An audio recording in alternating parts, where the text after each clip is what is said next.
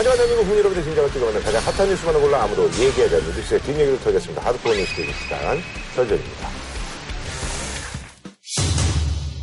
배신의 정치는 국민들께서 심판을 해 주셔야 할 것입니다. 제가 본 대통령 중에는 가장 격한 언어를 사용하고 박근혜 대통령 입장에서는 승부수를 던진 거죠. 코코코 일단 심상치가 않습니다. 그전까지는 이제 애증 관계였는데 이 관계는 완전히 이그 말에서 이제 물고 나간 게 아니냐. 김민 원내대표도 이제 뭐 조만간에 이제 뭐 물러날 것이다. 태양대도 면부를 줘야 될 거 아니에요. 못 물러나는 거죠. 유승민 대표가 계속 갈 수 있느냐 이제 버티지 못할 상황까지 오, 게 된 것 같아요.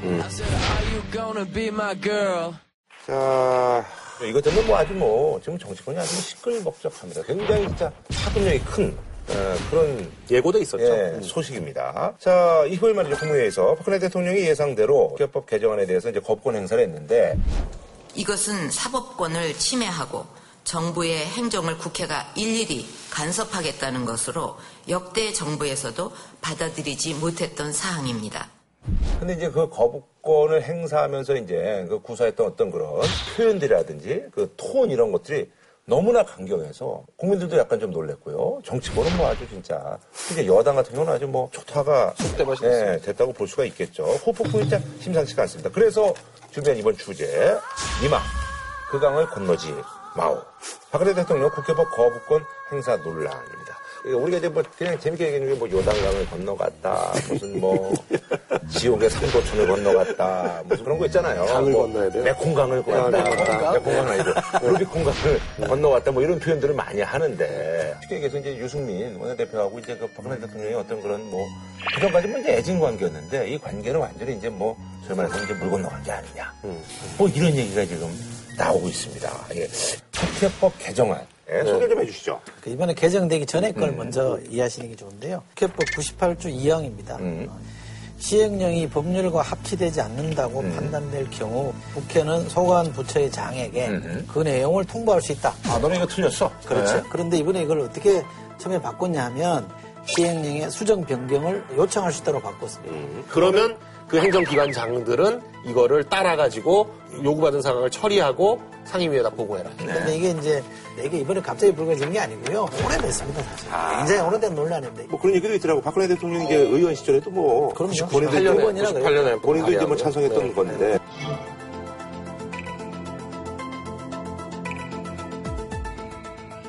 음, 문제는 수정 요구권을 국회가 갖느냐 마느냐의 문제는 이미 본질이 아닌 겁니다. 그건 이제 핑계거리가 된 거고 만약에 그것만 문제였다 그러면 대통령이 아 저는 이 법에 동의 안 합니다라고 해서 헌법에 보장된 거부권만 행사하면 돼요.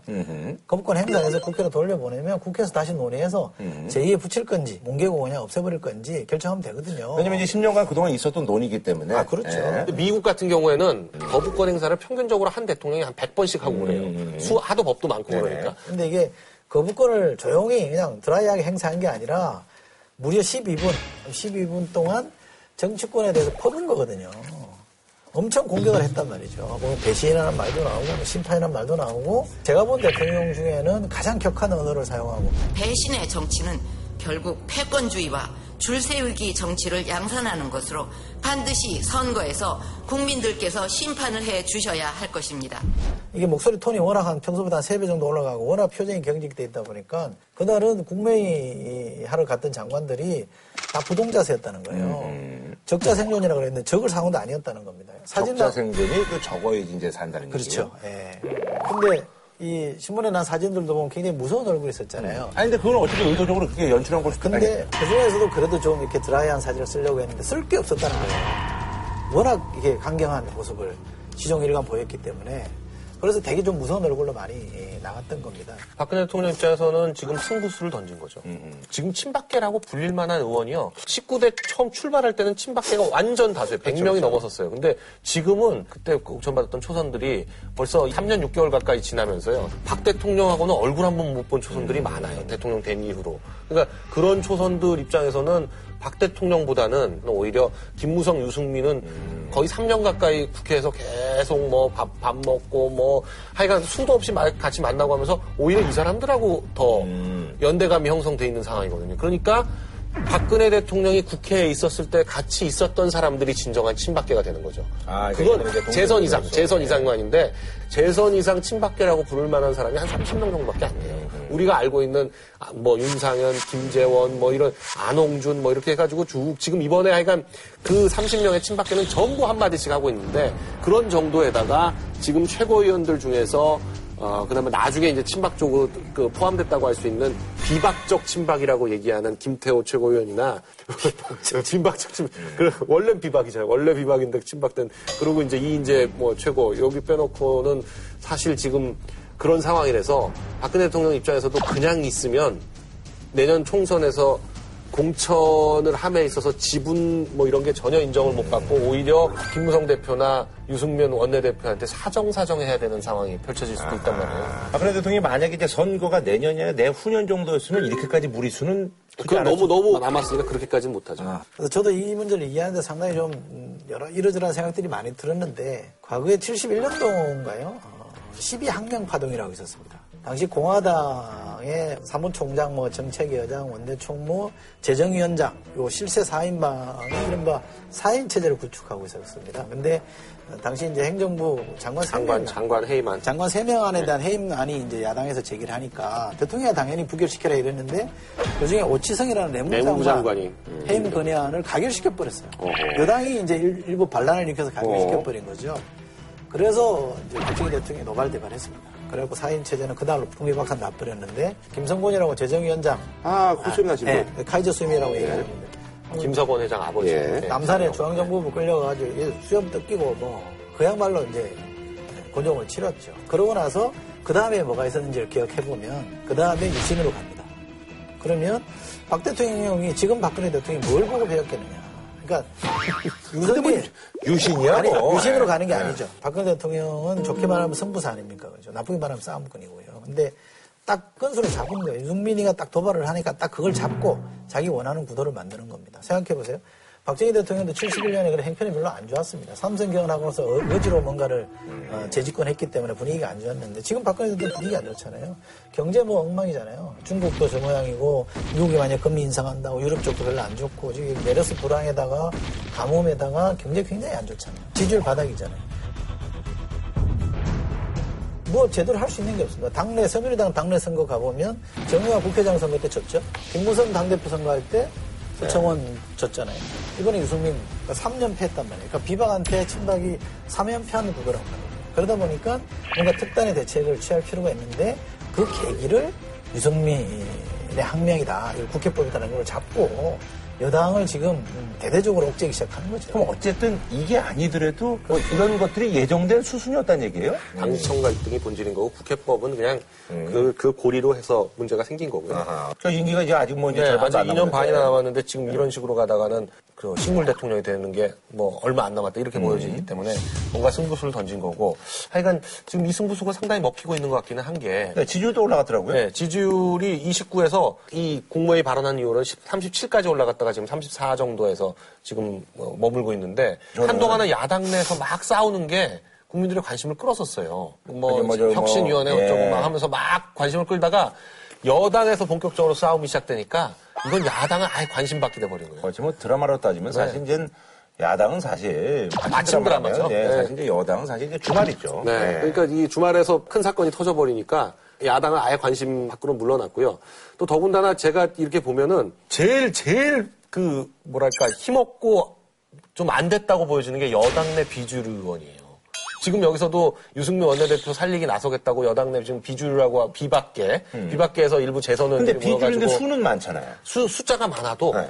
비주류면 아무 힘을 발휘를 못해요. 아하. 근데 그건 네. 좀 두고 볼 일이고요. 네, 그 그 MB 정권 때도 보면은 그때 친박계가 이제 완전 비주류였거든요. 음. 친박계 많지도 않았지만 완전 비주류에서 이분들은 당직이든 뭐든 뭐 목소리를 내도 아무도 안 받아주고 그러니까 있는 듯 없는 듯하게 지내요. 음. 그러니까 차- 제가 보니까 국회의원을 하려면 여당 내 주류 의원이라든지 아니면 야당 의원이 돼야지 아니 내가 여당 내 비주류가 그래도 어쨌든 간에 지금 김무성 대표하고 좀 유승민 원내대표를 만드는 거 아니에요? 그렇죠. 만들긴 만들었는데 네. 목소리도 못 내고 무슨 뭐 힘이 힘이 없잖아요. 힘이. 아니 근데 지금 박근혜 네. 대통령이 이렇게 국무에서 이렇게 모두 발언 통해서 이렇게 이제 얘기를 했는데 어쨌든 의총에서는 유임을 시켰잖아요. 그런데 지금 유승민 대표가 계속 갈 수 있느냐 지금 그게 문제예요. 그러니까 네. 그 김무성 대표의 해법은 그그 대통령의 거부권 존중, 그래서 국회법 개정안은 폐기, 음.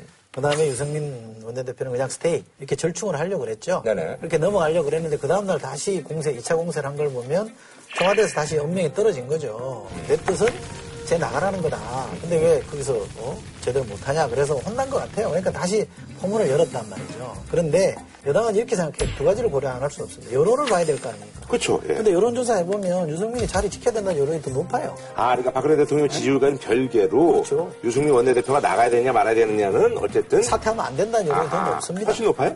58.5%대 32.9니까 59대 33이에요. 근데 그럼 역설적으로 6대 3이죠. 국무회의에서 어떤 그 강성 발언, 박근혜 대통령의 강성 발언이 나오고 난 다음에 박근혜 대통령의 지지율 이 올라간 거는 그거는 지지층 결집이. 아니 그거는 이제 결집될 수밖에 없죠. 싸움이 벌어지면 그동안은 박근혜 대통령이 메르스다 뭐다 그래서 왜 대응을 잘못하냐라는 문제였다면 이거는 정치 프레임이 작동하기 시작하는 거기 때문에 모이는 거죠. 저는 박근혜 대통령이 그걸 노리고 있다고 생각합니다. 그런데 또 하나 국회의원들이 고려해야 될 게 뭐냐면 내년 총선입니다. 내년 총선에 박근혜 대통령 얼굴로 총선 치르고 싶은 사람을 내가 볼때한 명도 없을 거예요. 영남 국회의원들은 뭐 그러네 할 수 있을지 모르겠습니다만 수도권 국회의원들은 박근혜 대통령 얼굴로 총선 치르고 싶지 않을 겁니다. 그렇기 때문에 사실은 총선을 생각했기 때문에 비박적 선택을 한 겁니다. 그러니까 김무성, 유승민 이렇게 온 거거든요. 아니, 그러냐, 근데 말이죠. 사실 아주 그 아까도 제가 얘기 들으면서 아주 묘한, 사실 어쨌든 그 이게 판이 커졌다고 해야 되나요? 지금 보니까 어쨌든 이제 지금 당청 관계가 굉장히 심각한 불화를 겪고 있는데 박근혜 대통령도 지지율이 올라갔고 여기에 또 이제 그 상대편인 유승민 대표도 지지율 올라가고 아주 기이한 그런 상황이 기이한 게 아니고요. 예. 정치권에서는 음. 항상 국민들의 시선을 잡아 끄는 어허. 사람 지지율이 올라가는 겁니다. 아하. 네. 지금 보, 근데 우리 이제 일반 국민들의 시선을 봤을 때는 네. 아니 저렇게 싸우고 있는데 둘 중에 하나가 메르스 뭐 사태 진정되면 박원순 시장 지지율 꺼져요. 아, 네. 그렇게 되는 건가요? 네, 아니, 그러니까 예. 하여간 이게 시, 시선을 잡아 끌고 뭔가 나서서 하고 있는 사람이 근데 그, 그 순간에는 간에 제일 그런 거예요. 그게 결국은 이제 중장기적으로 봤을 때는 어쨌든 그놈의 중장기라는 거는 아니 그 그거는 다음 선거가 선거 때까지인 겁니다. 중장기라는 아, 거는. 그런 중장기예요? 네. 어. 제가 심지어 어떤 생각까지 했냐면 제가 뭐 이 자리에서도 그런 적이 있습니다만 이명박 대통령에 대해서 굉장히 제가 비판적이잖아요. 어, 비판도 많이 하고 그랬습니다만 지금 생각해보니까 이명박 대통령은 최소한 정치 역량에 있어서만큼은 박근혜 대통령보다 훨씬 낫다. 설전 초창기는 어쨌든 간에 그 이명박 대통령. 비판에 네. 굉장히 많은 시간을 네, 할애하셨죠. 그렇습니다. 예. 근데 그 동아일보에서 발행한 비밀 해제라는 비망록 같은 게 있습니다. 그러니까 그걸 들여다보면 어느 날 이명박 대통령이 정말 화가 나가지고 몸- 온몸을 손을 부들부들 떨었다는 거예요. 뭐 때문에 떨었냐? 정동기라는 사람을 감사원장 시키려고 청문회 요구서를 보내놨는데 당시 안상수 지금 창원시장은 안상수 대표가 자진 사퇴했으면 좋겠다라고 요구한 거예요. 그러니까 대통령한테 대던 거 아닙니까? 그야말로 심각한 항명인 거죠. 그래서 그 소식을 듣고 대통령이 부들부들 떨었다는 거 회의하다가 음, 지금이랑 상황이 다르지 않죠. 대통령 인사권에 여당이 정면으로 도전한 거 아닙니까? 그래서 그 사건 났을 때도 적극적으로 MB가 뭐라고 하려고 그랬더니 교수실장이나 아, 정무수석이 말렸어요. 그러지 마라. 라고 해서 결국 어떻게 했냐 그러면 예정돼 있던 만찬도 취소해버리고 시간 좀 지난 뒤에 번개를 했대요. 안가로 불러다 놓고 막걸리 한 잔 먹으면서 이명박 대통령이 이 안상수 대표에게 많이 컸다. 네 많이 컸다. 이게 한마디 했다는 거예요. 그래서 그 기사에 보면 안상수 대표는 막걸리 한 잔도 못하고 그냥 쫄아 있다가 끝냈다는 겁니다. 나이가 더 위신가요? 얘가 박- 이명박 대통령 훨씬 이죠. 이명박 대통령이 그때 당을 다룬 것과 큰 차이가 있는 거. 또 하나 제가 예를 들자면 이명박 대통령이 세종시를 수정하자고 그래서 정운찬 총리까지 내세워서 드라이브를 걸었잖아요. 근데 결국 가서 부결됐잖아요. 부결시킨 주역은 박근혜 대통령이잖아요. 당시에 본회의장에서 반대 토론해서 결국 부결시켰어요. 거기에 따라서 야당과 손잡고 부결시켜버린 케이스잖아요. 그때도 대통령이 노발대발 했죠. 근데 이- 이명박 대통령이 어떻게 했습니까? 나중에 박근혜 대통령이랑 청와대에서 만나서 서로 묵은 감정 풀었고 또 더 중요한 거는 박근혜 사람이라고 알려진 정진석 의원이 당시에 세종시 부결 표결했거든요. 그 사람이 정무수석으로 발탁했습니다. 박근혜 사람임에도 불구하고 정무수석으로 발탁을 해서 당청 관계를 원활하게 좀 풀자라는 액션을 취했단 말이에요. 이 두 가지 사례만 놓고 봐도 이명박 대통령은 그나마 당에 대해서는 많이 참은 사람이에요. 내가 대통령인데 예? 당의 전 대표라고 하는 사람이 내가 지금 사활을 걸고 추진하고 있는 세종시 수정에 대해서 부결시켰다. 그러면 지금 박근혜 대통령이 어떻게 대응했을까요? 역대 대통령이 국회 하는 거나 여당 하는 게 다 마음에 들었겠습니까? 불만이 있을 수 있고 속 터지는 일이 있었더라도 이렇게 딴자리 다니고 국무회의 석상에서 12분 동안 정치권을 대놓고 공격하는 예는 제가 보다 보다 처음 봤습니다. 이럴 수는 없는 거죠. 당이 잘못한 게 아니잖아요. 당이 뭐 사고 쳐가지고 지금 대통령 지지율이 바닥을 치고 있는 게 아니잖아요. 그냥 오롯이 박근혜 대통령 책임 아닙니까? 그럼 박근혜 대통령 지지율이 지금 정당 지지율보다 새누리당 지지율보다 낮잖아요. 그러니까 어떻게 보면 대통령이 여당에게 민폐를 끼치고 있는 형국인데 근데 도대체 에, 그게 대해서 여당 보고 뭐라 그러면 이거야말로 적반하장 아닙니까? 앞뒤 입장이 바뀐 거라고 볼 수밖에 없는 거고 하여간 대통령 입장에서는 그 유승민 원내대표를 물러나게 하겠다는 생각이 확고한 것 같아요.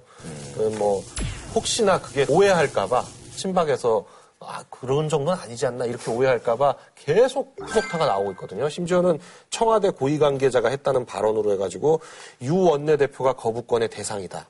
대통령이 동원할 수 있는 모든 수단을 동원할 것이다. 이런 보도까지 나오고 있으니까 이건 아주 쐐기를 박는 발언이거든요. 근데 이거는요, 대통령이 저는 정치인이라고 생각합니다. 정치적 발언을 할수 있다고 생각합니다. 그런데 제가 그렇게 생각하는 소신과 별개로 과거에 노무현 대통령을 새누리당이 탄핵할 때 뭘로 탄핵했습니까? 대통령이 선거 중립을 해쳤다는 거 아닙니까?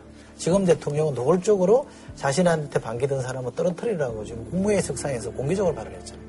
선거에서 심판해달라고 요구했잖아요. 이거 선거 개입입니다. 이게 노무현 대통령 탄핵한 사유로 보면요. 탄핵 사유입니다. 이렇게 하면 안 되는 거예요. 어디 청와대 관계자가 여당의 일에 대해서, 입법부 일에 대해서 왈가왈부 합니까? 이것도 해서는 안 될 선을 넘어가는 겁니다. 지금 대통령 왕이 아닙니다. 할 수 있는 게 정해져 있습니다. 헌법에 정해져 있습니다. 그걸 넘어가면 안 되는 거죠. 그게 그래야지 우리 헌법이 있고 법률이 있는 거예요.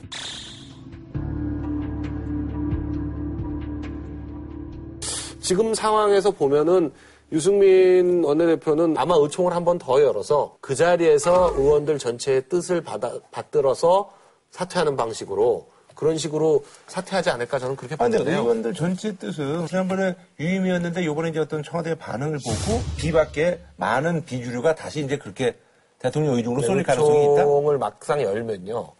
어, 친박계는 다 한마디씩 할 거고요. 음. 비박계는 몇 명 얘기를 안할 겁니다. 뭐 어쨌든 표대결을 해야 되는 아니요, 거잖아요. 저 표대결 투표 안 하죠. 분위기 분위기 보고 하죠. 의총에서 그러니까 투표하진 않아요. 분위기를 통해서 압박하는 거고 의총에서 표대결 했는데 친박이 졌다. 그럼 어떻게 됩니까? 대통령 탈당해야죠. 음. 당 나가야죠. 그러니까 이거는 완전히 제로섬 게임이기 때문에 그 선택하기도 어렵습니다. 그래서 저는 청와대가 비겁하다고 보는 게 정정당당하게 해라 그러면 전당대회를 새로 해라 이거죠. 지금 새누리당의 국회의원 다수가 이, 이 법안에 찬성 표결 했잖아요. 김무성 대표도 이 합의할 때 동의했던 사람이잖아요. 그러면 주도부가 사퇴하고 전당대회 새로 하라 이거예요. 그렇게 해서 정말 그러면 이제는 나는 오로지 박근혜 대통령을 떠받들겠다는 사람 하나, 자, 우리는 5개월 길 가겠다는 사람 하나, 이렇게 둘이 냉정하게 붙어보자 이거예요. 그렇게 해서 이기는 사람 쪽으로 총선 치르면 되는 거거든요. 그것도 없이 국회의원들끼리 표결해서 선출된 원내대표한테 그것도 같은 동료 국회의원들이 대통령이 안 된다고 그러니까 너 나가라는 그런 이상한 구도를 만들어내는 거는 선거에도 악영향을 줍니다. 또 거기서 백보 양보해보자 이거예요. 유승민 대표가 마음에 안 든다 이거야. 정말. 그럼에도 불구하고 자기 비서실장 했던 사람이에요. 또 원내, 원내, 대, 대표 시절에 당 대표 시절에 당 비서실장 했던 사람이잖아요. 그러면 저녁에다 불러서 뭐 커피를 먹든 술을 안 드신다고 하니 커피 마시면서 나 인간적으로 나도 이렇게 하고 싶은데 좀 도와주라. 이런 거 왜 안 하냐 이 말이에요. 아니 그렇게 해서 허심탄회하게 만약에 도와달라 그랬으면 그 까칠한 유승민도 나는 많이 도와주려고 그랬을 거라고 생각해요. 근데 대화는 누가 단절했냐 이거예요. 메르스 사태 나왔을 때 당연히 바자 그러니까 됐다. 그리고 지금 유승민 원내대표는 처음에 취임 인사 이후에 내가 대통령을 만났다는 얘기 못 들어봤어요. 이렇게 소통을 단절시켜 놓고 내 말 안 듣는다 그래서 너 나가라라는 이런 월권을 하는 대통령이 어디 있습니까? 그러니까 그렇게 가는 게 저는 안 좋다라고 생각합니다. 아니, 유승민 원내대표는 그러면 어떻게 해? 지금 뭐 이제 분위기를 보고 있는데, 이분은 좀 할 의지가 있는 거예요? 아니면 뭐 그냥 뭐 적당한 시점에서 이제 관두려고 하는 거예요? 아니 본인이야 어떻게든 버텨가지고 계속 했으면 좋겠죠. 음. 근데 지금 버티지 못할 상황까지 오, 게 된 것 같아요. 음. 어젯밤에도 보면은 그 김무성 대표하고 유승민 원내대표하고 통화를 했는데 김무성 대표는 아 이거 도저히 버틸 수 없는 상황인 것 같다라는 음. 의사를 표명했던 것 같고요. 유승민 원내대표가 그렇다고 세력이 있어가지고 음. 당내에서 버틸 수 있는 힘이 있느냐 그건 또 아니거든요. 그러니까 소위 말하는 그 침묵하는 다수들은 이렇게 나서질 않는다. 그렇죠. 비박계에서 그걸 나서가지고 할 수 있는 사람이 재선급의 일부 의원들만 지금 그 여기에 대해서 목소리를 내고 있는 것 같은데 말로는 이제 좌시하지 않겠다고 하는데 어, 좌시하지 않으면 어떡하겠어요. 방법이 아니. 근데 이게 문제는 물러날 때 물러나더라도 멱살 잡혀서 끌려가는 모양새를 하면 유승민 대표에게 미래가 없습니다. 그렇죠. 그러니까 김우성 대표가 정확하게 표현했습니다. 사퇴를 해도 명분을 줘야 될 거 아니냐. 유승민 대표는 사퇴 명분이 없어요. 자기 소신도 분명한데다가 의총에서 재신임 해줬잖아요. 그리고 입법부에 국회의원들이 뽑은 자리인데 대통령이 나가라는 대로 나가면 이 사람은 그냥 아무것도 아닌 그저거는 국회의원으로 끝내야 될 사안이거든요. 그렇다면 그냥 못 물러나는 거죠. 물러날 때 물러나도록 명분을 만들어야 되고 또 하나는 그냥 순순히 유승민만 찍어내면 그다음부터는 박근혜 대통령이 그럼 당을 관여 안할 거냐? 그건 아니다는 얘기죠. 김무성 대표와 이완구 원내대표 체제 때와 김무성, 유승민 체제 때 어디가 케미가 잘 맞고 어디가 지금 더 국민적 신망이 있습니까? 두 사람이 잘해서 둘 다 두 사람이 상세하고 있잖아. 김무성 대표는 지지율 1위까지 올라갔었잖아요.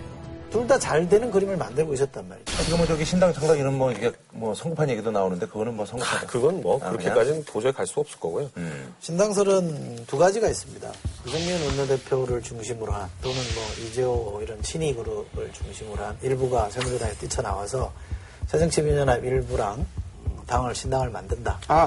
그다음에 또 하나는 대통령발 신당이 하나 있습니다. 대통령이 이번 격정 발언에서도 그런 얘기를 했습니다. 그러니까 국민의 뭐 신뢰를 받는 정치인들만 정치할 수 있게 하자 이렇게 해서 대통령이 신당을 만들려고 하는 거 아니냐라는 게 이제 좀 해석이 됐고요. 청와대는 부인했습니다만 두 가지 신당설이 여권에서도 두 개가 다 있습니다. 지금 이제 DJYS가 없는 지금 이 한국 정치에서요.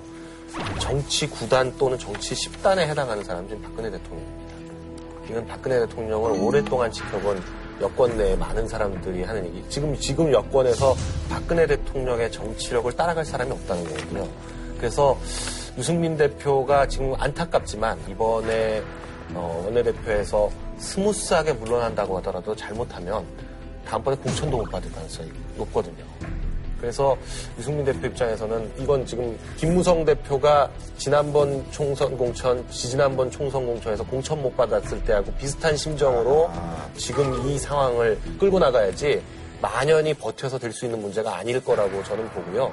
심각하게 보는 사람은 어떻게까지 보냐면 사약 이 내려왔는데 뭐 그렇게까지 비유하는 거는. 아니 그 너무 예. 심각한 거지만 아니, 지금의 사약에 상황이 비유하면 네, 지금 상황이 거의 그런 상황이다. 예. 사약에 비유하면 유승민 대표가 반정을 해야죠.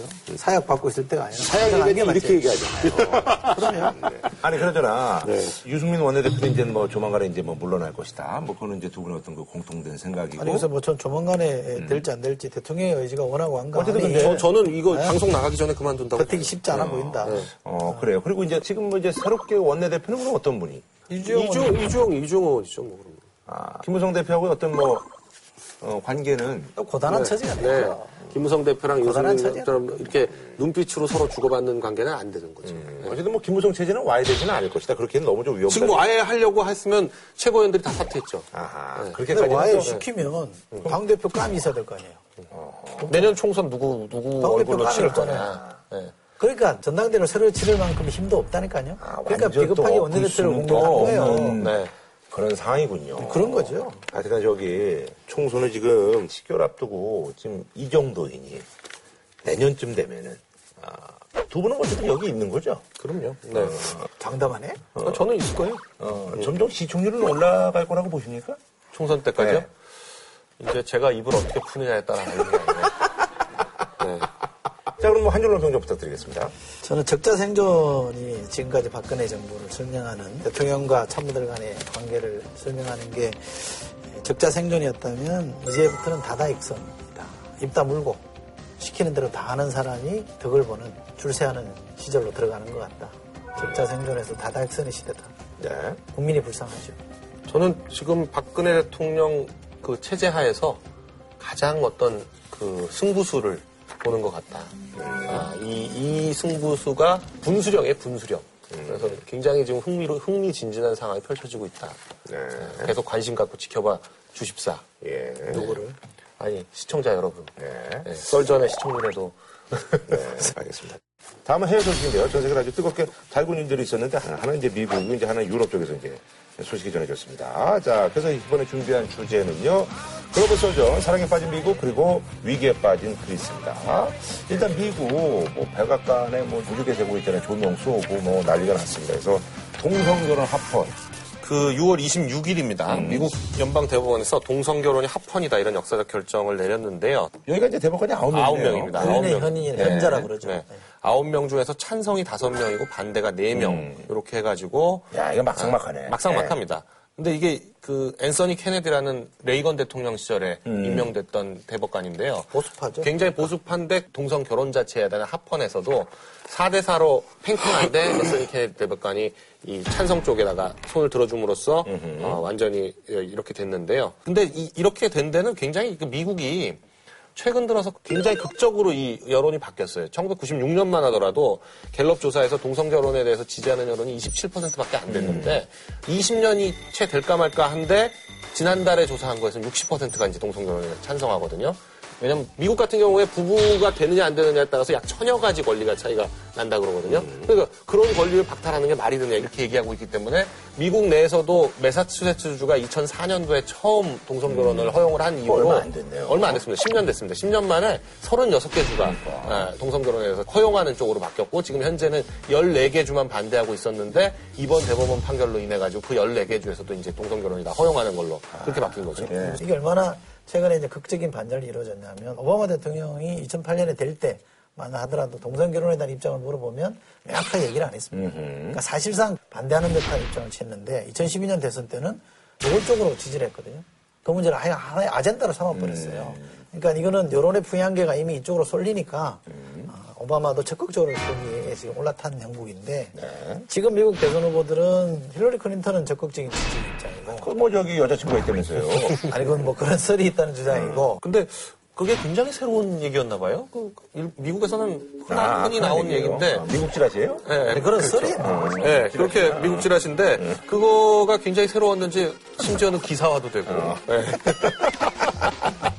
그다음에 이제 제프 씨는 음, 이성 간의 결혼을 지지한다 이런 식으로 이제 그 사람은 카톨릭이니까. 예, 부정적 입장을 지금 밝히고 있죠. 어쨌든 대세는 예. 대선은 기요. 예. 이게서 이제 뭐 아디다스라든지 코카콜라 뭐 이런 데서 뭐 이거를 로고를 또 이제 약간 좀 색깔을 이제 무지개 쪽으로 해가지고 기념하는. 근데 이제 뭐 전 세계적으로는 이게 뭐 이제 21번째. 예. 지금 그 21개국의 유럽의 주요한 국가들이 다 들어있습니다. 음, 다 들어있죠. 예, 영국하고 프랑스하고 스페인하고 뭐 이탈리아 그리고 북유럽 쪽 이쪽이 다 들어있고 독일. 그 남미 쪽에서 주요한 나라들이 또 다 들어있고 해가지고 미국이 이번에 가세를 한 거고요. 그리고 중동하고 아프리카는 지금도 동성애 자체도 불법이고 동성애를 처벌을 하는 국가가 상당히 많아요. 그리고 우리나라를 포함해서 한 100여 개국은 동성애가 불법은 아니지만 동성 결혼을 허용하 지는 않고 있습니다. 그래서 이제 미국이 됐으니까 이게 대세다라고 말할 수 있는 건지 아닌지에 대해서는 좀 논란이 있는데요. 왜냐하면 전체 200개 세계 국가 중에서 이제 겨우 21개의 국가이기 때문에 그런데 이제 이- 그러니까 저, 저는 저에 대해서 만일에 입장을 물어보신다면 이런 거예요. 가족이라는 게 과연 뭐냐? 국가적인 거의 산물이고 생산의 한 단위다 이거죠.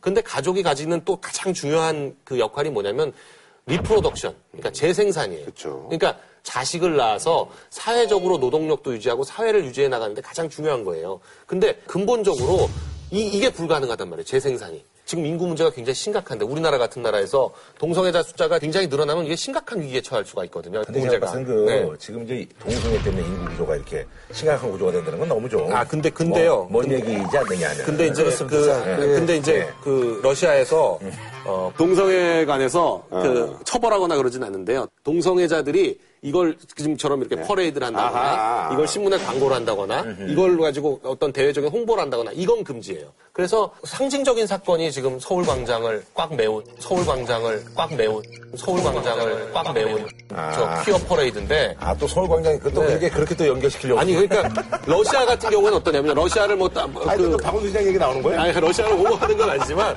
러시아 같은 경우는 아, 어떠냐면 이제는 기술적으로 이렇게 쓱 갖다 대네.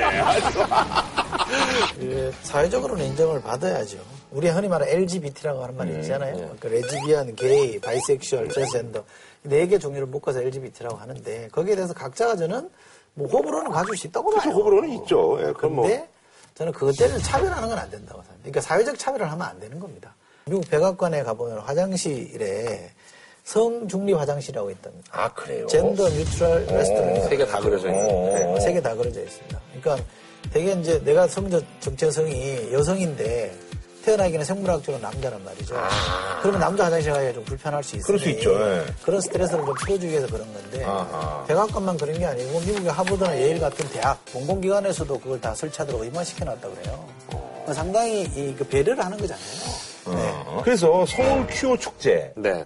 가 요번에 이제 열렸는데 퀴어 축제가 지금 6월 9일 날 서울에서 개막을 해가지고 6월 28일 날 끝났는데 그런데 마지막에 퀴어 문화 축제 거리 행진을 6월 28일 날 했는데 이 거리 행진을 하는 또 근처에서 기독교 단체하고 또 일부 교육 단체하고 뭐 이런 데서는 반대 집회를 해가지고 그러니까 서울 광장이 꽉 찼습니다. 그래서 음. 광장 바깥에서는 행사를 반대하는 일부 기독교 단체의 집회도 열렸습니다. 그리프레이드 어제 있었던 그리프레이드는 원래 경찰이 불허했었습니다. 어허. 그러니까 이제 주최 측에서 어, 법원에 신청을 해서 음. 이걸 왜 못하게 막냐 허가해달라 그래서 법원이 허가해주라 그래서 이루어진 아, 행사거든요. 법원이요? 그러니까 서울시에서 간게 아니군요.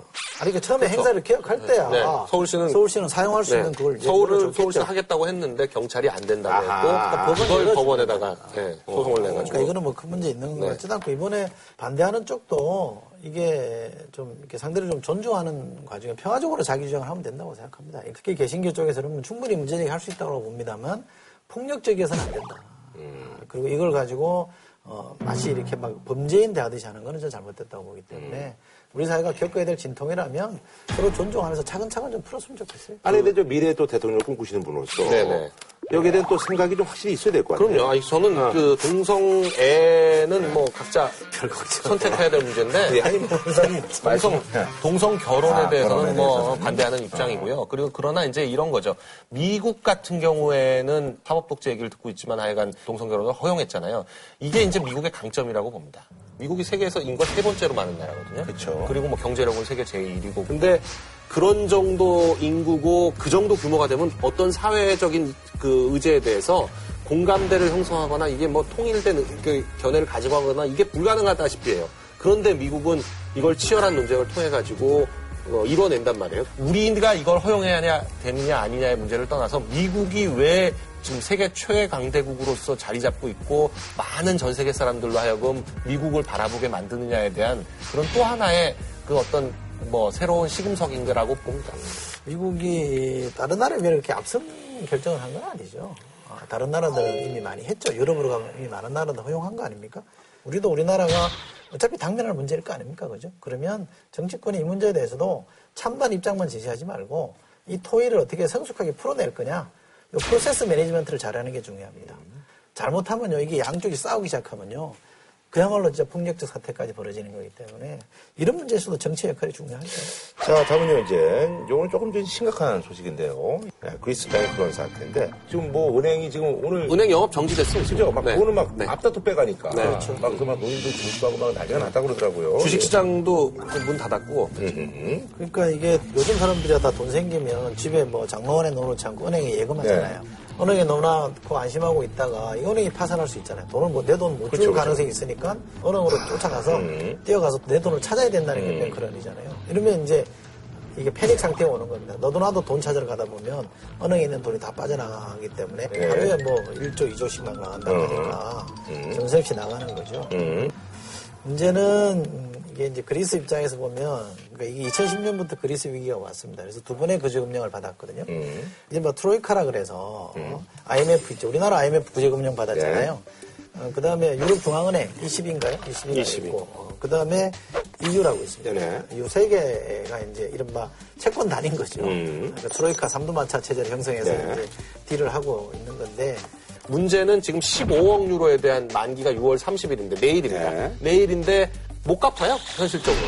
어, 15억 유로가 없습니다 지금 그 그리스에. 그리고 7월 뭐 15일, 뭐 7월 30일, 그렇게 뭐 8월 20일 뭐 이렇게 날짜가 쭉 있는데 뭐 15억 유로, 20억 유로 뭐 이렇게 쭉 순서대로 지금 뭐 몰려 있는데 이걸 지금 못 갚을 상황이에요. 그래서 구제금액을 주려고 하니까 그쪽에서도 요구하는 게 있었을 거 아니에요. 조건을 맞춰줘야죠, 네. 우리나라 98년에 뭐 IMF가 요구했던 조건 다 맞췄던 것처럼 그렇게 몇 가지 조건들을 내세웠는데 이걸 그 작년 연말에 집권했던 치프라스라는 예. 현재 그리스 총리가 이걸 거부했어요.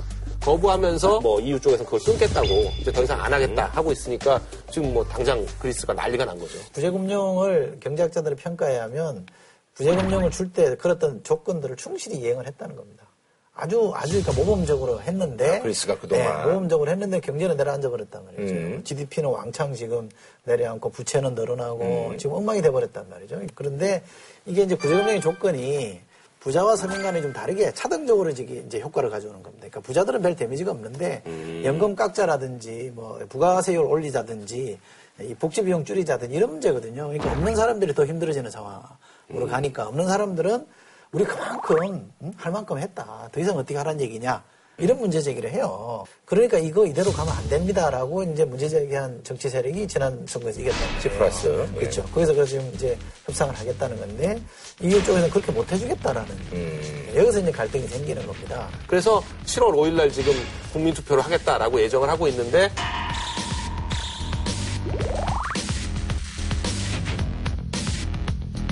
지금 최근에 이제 그리스를 다녀온 사람들의 얘기를 들어보면 그리스가 그 부자들은 잘 사는 사람들은 아무 영향이 없대요. 아무 영향이 없어요. 원래 그렇잖아요. 옛날에 뭐, 뭐 남미는 안 그랬어. 뭐. 네, 쓸거리가 다 빈부 쓰고 격차가 심해요. 아무 상관이 없는데 아테네에서 조금만 벗어나면요. 이게 벌써 이런 경제위기가 몇 년째 계속되면서 그냥 농사 지어가지고 사람들이 자급자족하려는 분위기예요. 사회 제도가 완전 붕괴하다시피 해가지고 그리고 좀 똑똑한 젊은 층들은 다 외국 나가려고 하고 이런 식으로 완전히 제도가 붕괴하다시피 했고 그리고 차라리 드라크마로 돌아가자. 돌아가면 오히려 확 싸져가지고 유럽 전체에서 관광객들이 더 몰려들어서 어차피 관광하고 해운이거든요 그리스는 산업이 관광업이 훨씬 더 활성화돼서 더 나아질 거다 이렇게 볼 정도라는 거예요. 학자들도 아니 뭐 그렉시트가 그리스에 그렇게 나쁘지 않을 거다. 관광객들 들어가면 지금보다 더 나아질 가능성도 있다라는 점을 지적을 하고 있는 거고요. 소위 말하는 그렉시트. 그렉시트가 네, 그 그리스를 그렇게 지금 그러니까 유럽의 국경을 세 가지로 볼 수가 있는데요. 정치적으로는 우크라이나가 이제 유럽의 끝이라고 보면 됩니다. 경제적으로는 그리스가 유럽의 국경이 되는 거예요. 그리고 문화적으로는 이슬람, 테러, 요게 이제 문화적인 국경인데 우리는 지금 그리스를 당연히 고대 그리스 로마라고 생각을 해가지고 당연히 그리스는 유럽의 뿌리다 이렇게 생각을 하고 있잖아요.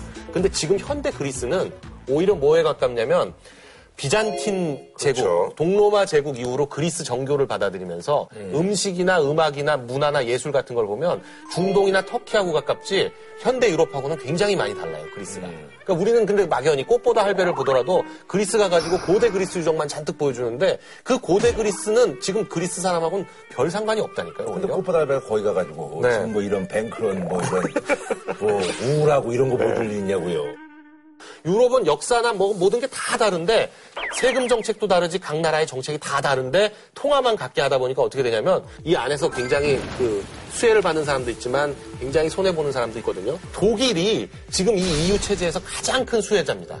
왜냐면 독일 물건이 최고다 해가지고 독일 시장이 제일 강해요. 그러니까 독일은 이 체제에서 굉장히 큰 수혜를 입고 있는 반면에 그리스 같은 나라는 사실은 만일에 그냥 드라크마 원래 그리스가 쓰던 드라크마로 그냥 남아 있었으면 거- 관광객도 훨씬 더 많이 오거든요. 근데 유로로 바꿔놓으니까 이게 가격이 올라가가지고 관광시장도 경쟁력이 떨어지고 그러니까 오히려 그 그리스 사람들은 옛날에 드라크마 때가 훨씬 좋았다 이렇게 얘기하는 사람이 많아요. 그런데 대부분의 국가들이 지금 다 그렉시트가 결국 발생하지 않을 걸로 보는 이유가 지금 그리스가 유- 그 그렉시트를 한다는 건 굉장히 이 유로 체제가 얼마나 취약한가를 보여주는 거기 때문에 독일 입장에서도 붙들지 않을 수가 없거든요. 그래서 저기 독일이 계속 어떻게든지 얼르고 달려가지고 이렇게 유지를 하려고. 하는 거죠. 독일은 자꾸 빠져나가면 독일의 영향력이 또 줄어드는 거예요. 그리스가 하자는 대로 하면 또 이게 어려운 나라들마다 떼쓰기 시작하면 그걸 또 들어줘야 되는 부담이 있고 나가는 걸 용인하면 뭐 스페인도 사실 어렵거든요. 어려운 나라들이 좀 있어요. 지금 뭐 영국도 브렉시트라 그래가지고 나가겠다 지난번에 그 총선에서 그렇죠. 그러니까 이게 음, 됐잖아요. 사실상 EU가 깨지거나 위축될 가능성이 있는 거죠. 근데 문제는 이제 이 그리스의 금융위기, 이 디폴트라든지 이런 금융위기가 전 세계에 얼마나 이게 파급될 거냐에 대한 문제인데 전문가들은 우리 경제 3대 악재를 그 세 개를 꼽았습니다. 그 중에 하나가 이제 그렉시트입니다. 그리스의 금융위기가 하나 있고요. 또 하나는 미국 연준의 금리 인상. 네네. 6, 월설은 이제 지나갔잖아요. 이제 다시 온 게 제일 빠른 게 9월설 또는 뭐 내년으로 넘어갈 거다 이런 얘기까지 나오고 있고 또 하나 이제 중국 경제잖아요. 중국이 금리 인하 또 했잖아요. 그게 사실은 우리 우리 훨씬 더 경제가 큰 지금 문제예요. 굉장히 지금 난감한 상황으로 지금 가고 있다는 점을 지적하고 있기 때문에 근본 대책을 세워야 된다라는 주장이 나오고 있고요. 그거는 좀 비담아 들을 얘기입니다. 우리도 우리 금융기관도 2012년에 남유럽 위기 때는 상당히 그리, 그리스하고 연관이 좀 있었는데 그동안 이걸 많이 줄여가지고 지금 천만 불 정도밖에 안 된다 그래요. 요거 그리스 자체의 위기로는 큰 어, 영향은 없을 걸로 보이지만 이걸로 EU 체제가 흔들리면 EU에 대한 수출이 줄어들 거 그게 이제 좀 크지 않겠느냐. 뭐 7%까지 예상하는 사람도 있는데 어, 이 사태에서 뭘 느껴야 되냐면 아시아 쪽에서도 단일 통화를 통한 어떤 경제 공동체를 만들자 이런 얘기들이 막 계속 나오고 있거든요. 만일에 우리 경제가 굉장히 취약해지면 갑자기 천덕꾸러기로 전락하는 겁니다. 그리스처럼. 그러니까 우리 경제의 어떤 자생력도 강화해야 되고 아, 그런 거에 대비하는 어떤 타산지석으로 삼아야 되겠다. 이런 생각이. 북한 때문에 되겠어요? 북한은 통화 많았죠. 그러니까 북한 때문에 되겠어요. 북한이 네. 문제. 네. 다음 소식은요. 우리 뭐 카메라 선님도 그렇고 저도 그렇고 사과 하면 또 떠오르는 또 대표적인 또 이제 방송인들인데 근데 이제 사과를 어떻게 하느냐에 따라서 진짜 열대 맞을건 닷대 뭐 깎아주기도 하고 뭐 사실 그 잘못을 뭐 엎을 수는 없습니다만 그래도 이제 어떤 그 대중들의 어떤 성난 마음을 약간은 좀 누그러뜨릴 수가 있거든요. 예. 아, 그런데 요즘 뭐 문학계가 난리예요. 신경숙 하면 사실 뭐 문학계에서는 아주 뭐 대표적인 뭐 베스트셀링 작가인데 이분 뭐 표절 논란 사과였던 뭐 타이밍 늦었다 사과하는 내용도 뭐 적절치 않았다 이래가지고 뭐 시끄럽습니다. 예. 일단 신경숙 작가의 전설이라는 96년작인데요. 그 일본의 극우 작가죠. 미시마 유키오라고 그 자위대 부활을 외치면서 그러니까 그 군대 부활을 외치면서 할복했죠? 자위대, 자위대 예. 앞에서 어, 할복했던 작가예요. 그러니까 이 미시마 유키오의 우국이라는 소설의 일부가 어, 표절 아니냐. 거의 비슷하더라고요. 거의 비슷해요. 예. 근데 기본적으로 몇 가지 표현은 굉장히 독특한 표현이라서 이거는 표절이 아니라고는 도저히 얘기할 수 없는 예. 부분도 있고요. 그래서 어, 그거를 이응준이라는 작가가 아, 온라인 매체에다가 이걸 실었는데 이게 이제 뭐 한 일주일 동안 굉장히 뭐 문학계뿐만 아니라 언론에서도 주목을 하고 인터넷에서도 굉장히 시끄러웠어요. 신경숙 작가가 처음에 보인 반응은 자기는 우국이라는 작품을 읽어본 적이 없다. 아, 그러니까 뭐 읽어, 읽은 적도 없으니 당연히 표절도 아니다. 이런 식의 반응을 보였고 이 책이 나왔던 그 창작가 비평사에서도 어, 처음에는 반응이 어, 뭐 작가가 아니라고 하니까 아닌 거 아니야 이런 식의 반응을 보였다가 하루 지나서 창작가 비평에서는 이제 아, 표절 사실을 인정을 했고요. 그리고 나서 이제 신경숙 씨가 다시 경향신문과 단독 인터뷰를 하면서 맞다 표절 지적이 맞다는 생각이다 예, 그런 식으로 인정을 하긴 했는데 이 전설에 대해서 한 얘기가 정말 재밌는데 어느 자식은 이게 소설이에요. 어느 자식은 태어나면서부터 멀리 가서 제 역할을 다 하는데 전설은 태어나면서 나한테 비수를 들이대더니 21년이 지나 나를 찌르는구나. 이제 내 품으로 돌아오라고 해서 가슴에 묻어야 할 것 같아요. 이렇게 말을 했어요. 그러니까 역시 이제 그 네. 변명도 참 작가답게 네. 아주 정말 문학적인 표현을 써서 그렇죠. 깔끔한 사과가 아니라 어쩐지 조금 뭐 애매하게 네. 등떠 면져서 뭐 사과한 듯한 그런 느낌. 네. 그러니까 누구라도 읽어보면 야 이거는 좀 그렇다. 그러니까는 이거 박도 못하는 건데 어떻게 근데 이걸 어떻게 그동안 부인을 했지? 아니 부인을 희한하대. 부인을 한 게 아니라 그 인터뷰를 보면 그때도 아무 말을 안 했어요. 그러니까 2000년에. 이제 이게 아 그러니까 어쨌든 가만히 네, 있었던 거예요. 공론화가. 안 되는 예. 거죠. 이게 공론화가 돼서 그러면 된다 안 된다 이렇게 되면 본인도 못 견뎠을 텐데 아하. 덮은 거죠. 특히 신경숙 작가 같은 경우에 왜 이런 문제가 생기냐면 필사 그러니까 좋은 작품들을 손으로 직접 써보면서 그 좋은 작품 내에 있는 좋은 표현들을 자기 그 문학 노트 같은 것에다가 계속 옮겨 손으로 옮겨 쓰는 작업을 하면서 그렇게 문학 수업을 했다는 거예요. 그런 노트가 수십 건 있다는 거거든요. 차라리 이번에도 신경숙 작가가 그냥 솔직하게 그 노트가 하도 오래되다 보니 내가 썼던 글과 그렇지 않고 다른 것에서 보고 온 것과를 헷갈리다 보니까 이렇게 됐다라고 차라리 변명을 했으면 이 신경숙 작가를 옹호하려고 하는 흐름과 이게 표절이다라는 흐름이 반반 있었다는 거죠. 근데 자기는 읽어보지도 않았다 이런 식으로 나오니까 이 옹호론이 싹 퍼졌다는 거예요. 다른 작가, 어떤 다른 나라에 있는 무슨 작가들이 썼- 썼던 것에서 영감을 받는다거나 아니면 그런 기본적으로 뭐 남자, 여자가 사랑하고 이런 건 뭐. 다 비슷하거든요. 그러나 아이디어는 가져올 수 있지만 표현을 베끼면 안 되거든요. 기쁨의 몸. 예, 기쁨을 아는 몸이 특히나 이게 그 미시마 육교가 몸. 쓴게 아니고요. 이 미시마 육교 작품을 번역한 김우란 시인이 이걸 기쁨을 아는 몸이라는 표현을 딱 쓴 거예요. 기쁨을 아는 예, 몸. 다른 그 같은 우국을 번역한 다른 책들은 그냥 기쁨을 알게 되었다 이런 정도로 음. 표현이 돼 있지 기쁨을 아는 몸이 되었다라고는 안 돼 있거든요. 그러니까 이거는 단순히 미시마 육교 것만 표절한 것이 아니라 그 김우란 시인의 번역본 그걸 표절한 게 되는 거죠. 어, 2000년에 문제제기했던 문화평론가 정문순 씨는 이게 문장 표현의 표절보다 더 심각한 게 있다. 그게 뭐냐면 의혹을 보지 않고서는 나올 수 없는 그런 글들이 나왔어요. 전체적인 내용, 전개, 줄거리, 구성, 문장의 배치 방식 등등에서 많은 부분에서 전방위적으로 닮아 있습니다. 주작품.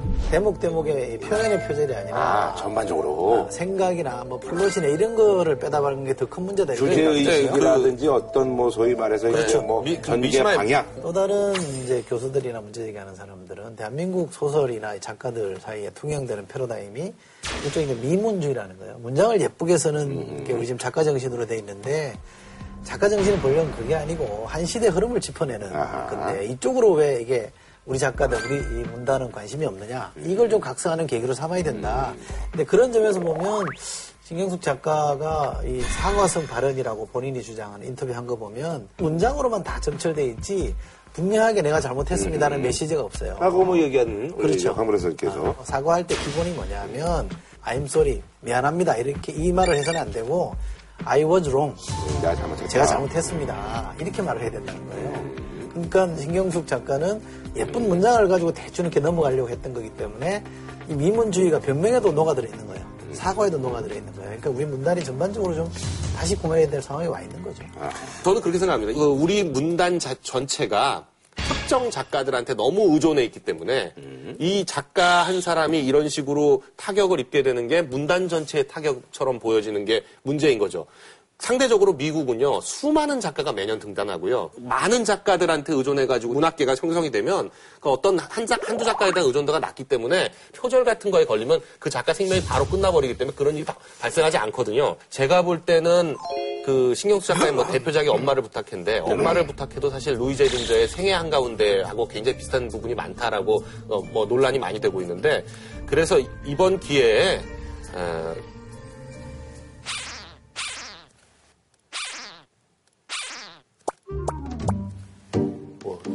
세게 나가나? 예, 말도 안 하고 세게 나와요. 네. 그 큰 작가에 있어서 이런 표절 문제는 굉장히 치명적인 거고요.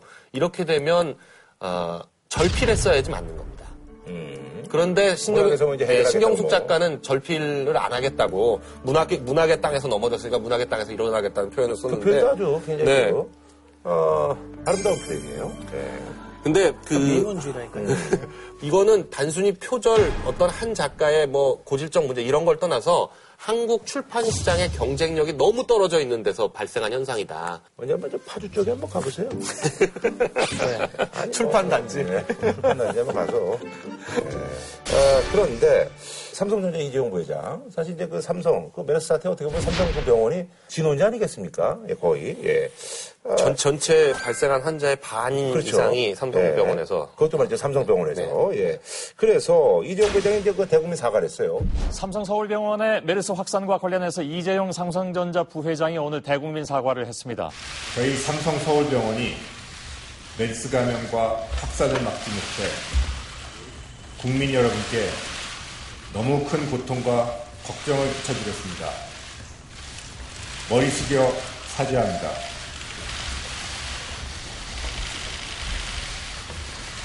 사과에 관한 전문가들 얘기를 보면 사과의 첫 번째 요건은 쿨하게 사과라는 거예요. 네네. 인정할 거 인정하라는 얘기인데 첫 멘트가 사과드립니다. 뭐 머리 숙여 사죄합니다. 죄송합니다. 아, 어, 요건들을 다 충분히 갖췄습니다. 그러니까 내 심정이 지금 어떻다. 그리고 앞으로 어떤 조치를 해서 어, 우리가 할 수 있는 이런 거를 다 해서 개선하겠다. 그래서 사과의 기본 요건을 충실하게 채운 근래에 본 사과문 중에는 가장 간결하게 잘 된 문제입니다. 아, 그래서 말이죠. 그 결과도 굉장히 좋았던 게 여론조사를 또 이런 걸 또 했는데 뭐 한60% 이상이 잘했다. 그 잘했다고 평가가 뭐 이런 훨씬 얘기를. 많더라고요. 일단 하여간 이 사과에 대해서 국민들과 시장의 반응은 굉장히 좋은 것 같아요. 왜냐면 그 당일날 어, 사과가 있은 직후에 삼성그룹 전체 주가가 이제 상승해서 끝났는데요. 이건 시장에서 굉장히 좋게 받아들였다는 걸 알 수 있고 아니 어쨌든 뭐 한때는 저기 우리 또 삼성에 또 저격수였는데 이렇게 또 신청하시는 거 보니까 삼성이 저격했어요? 삼성 옛날에 저격수였잖아요. 그래요? 예. 그게 후회하고 있는 일 아닌가? 후회는 안 하죠. 후회는 없습니다. 이날이 이제 그 이재용 부회장의 47번째 생일이었다는데 참모들이 이렇게 글을 써주면요. 옆에서 글을 써주면 진솔하게 못 갑니다. 제가 잘못했습니다는 얘기를 밑에서 올리는 사과문에 넣기가 참 어렵습니다. 왜냐하면 실제로 이거를 읽을 사람이 어떻게 생각할지 모르거든요. 음, 그렇죠, 그렇죠. 이거 내가 잘못했습니다. 다 내 탓입니다. 이런 표현은 본인이 정하지 않으면 밑에 사람은 한계가 있을 수밖에 없어요. 아니, 요번에 그 저기, 그래서 박근혜 대통령도 요번에 그, 그 국무회에서 그 작심 발언 같은 경우는 본인이 직접 하니까 그렇게 네. 강도 높은 그런 발언이 나온 거 아니겠습니까? 예.